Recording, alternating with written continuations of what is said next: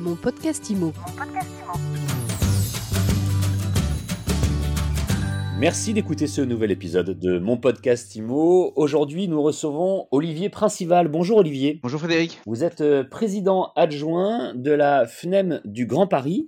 Alors ça regroupe pas mal de monde et notamment si on parle de syndics de copropriété, ça regroupe 367 euh, syndics. Je parle des euh, syndics aujourd'hui avec vous parce que vous êtes là pour nous parler de la 9e édition de l'Observatoire des charges de copropriété de la FNEM du Grand Paris. Alors c'est très intéressant, en deux mots avant de s'intéresser aux résultats de cette année, Olivier, pourquoi avoir décidé, donc il y a neuf ans maintenant, de, créer cet Observatoire des charges de copropriété et quelle est sa méthodologie? En réalité, euh, nous avions besoin d'un outil euh, pour pouvoir aider les syndics de copropriété à piloter les charges des immeubles. Euh, c'était aussi un bon moyen de donner une indication chiffrée euh, aux copropriétaires, aux membres de conseils syndicaux et aux professionnels sur l'expertise euh, des syndics de copropriété de la FNIM du Grand Paris. Donc c'était toute l'essence de la création de cet observatoire. Oui, d'ailleurs, vous proposez des, outils hein, à, vos adhérents. On y reviendra peut-être en, fin d'interview. Mais on va tout de suite s'attaquer au cœur du sujet, donc les résultats de cette année.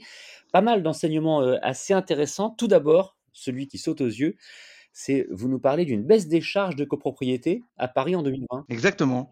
Bon alors, je vous avouerai que dans deux facteurs, il y en a un pour lequel on n'y est pas pour grand-chose. En 2020, souvenez-vous, euh, pendant le confinement, on avait eu euh, un printemps extrêmement doux, euh, un hiver peu rigoureux, et en réalité, il y a eu pour les immeubles à chauffage collectif peu de consommation, donc du coup, ça induit intrinsèquement une baisse des charges. Néanmoins, et pas que, euh, il y a aussi un travail qui se poursuit par les syndics de copropriété sur la maîtrise des, niveaux de dépenses et des contrats. Et euh, du coup, on arrive à continuer à faire baisser certains postes de charge. C'est ce que j'allais vous demander, c'est quels enseignements on peut tirer de tout ça? Est-ce que c'est uniquement conjoncturel ou est-ce qu'on peut imaginer que les charges vont continue encore à baisser légèrement parce que je dis ça parce que quand on est copropriétaire, on a toujours l'impression que les charges sont trop élevées. Quand on est locataire aussi, vous me direz. Oui, vous avez raison. Mais c'est aussi pour ça qu'on a mis en place cet observatoire. Euh, ce qui est intéressant de constater, c'est que pour euh, la huitième ou neuvième année consécutive, on a un niveau de charge qui est en qui est plus bas que celui qu'on a connu en 2013. Donc on a quand même, euh, indépendamment des, éléments conjoncturels de température extérieure, on a quand même de manière générale euh, des charges qui n'augmentent pas et qui baissent. C'est-à-dire qu'on a quand même 9% de moins qu'en 2013. Donc euh, on peut toujours penser que les charges sont trop chères, que les prix ne font qu'augmenter. C'est pas nécessairement vrai en matière de charges de copropriété et on le démontre à travers cet observatoire. C'est une bonne nouvelle, je pense, pour tout le monde. Comment est-ce qu'on peut l'expliquer, Olivier Principal? Est-ce que c'est une vraie tendance? On a une tendance à la maîtrise des coûts, je veux dire de la part des syndics et grâce aux outils dont, vous nous parlez Ou est-ce que peut-être aussi il y a euh, des travaux qui se font dans les copropriétés qui permettent à terme d'économiser? Alors ce qu'on peut vous dire, c'est qu'en tout cas, même s'il y a baisse des charges de copropriété, les charges sont les opérations courantes, celles qui relèvent des dépenses habituelles dans le budget prévisionnel, euh, nous constatons quand même une augmentation de l'investissement dans les travaux par les copropriétaires. Ça, c'est deux choses qui sont complètement différentes.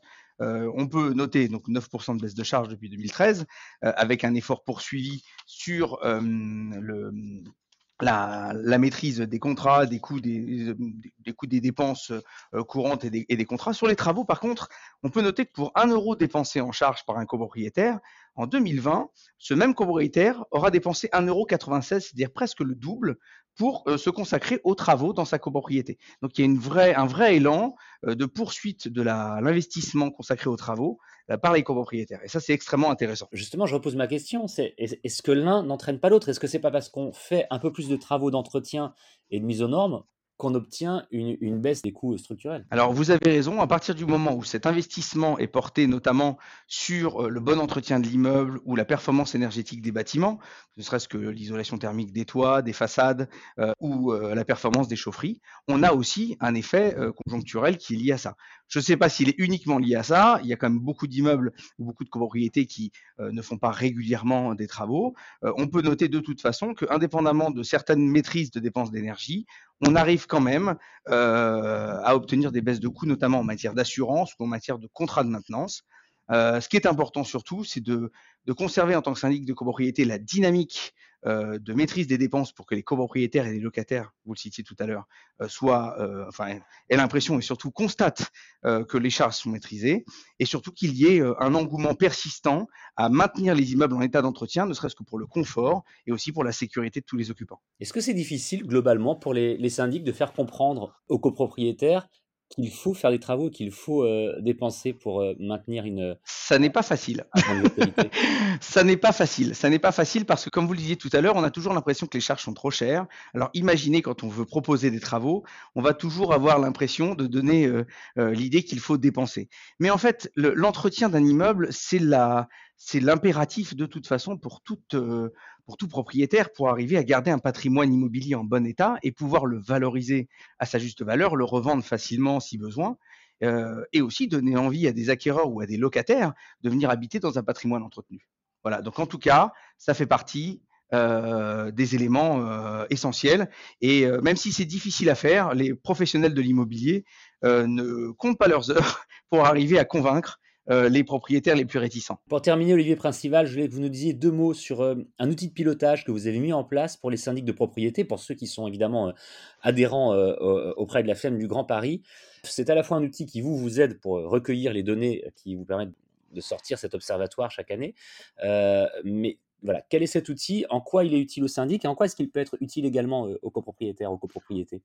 En quelques secondes, c'est extrêmement simple. Ça permet en réalité d'avoir pour chaque syndic contributeur la liste de son patrimoine et d'arriver à comparer l'état des charges de son patrimoine immobilier géré par rapport aux données de l'observatoire et pouvoir agir plus efficacement sur telle ou telle catégorie de dépenses afin de vraiment piloter le niveau des charges.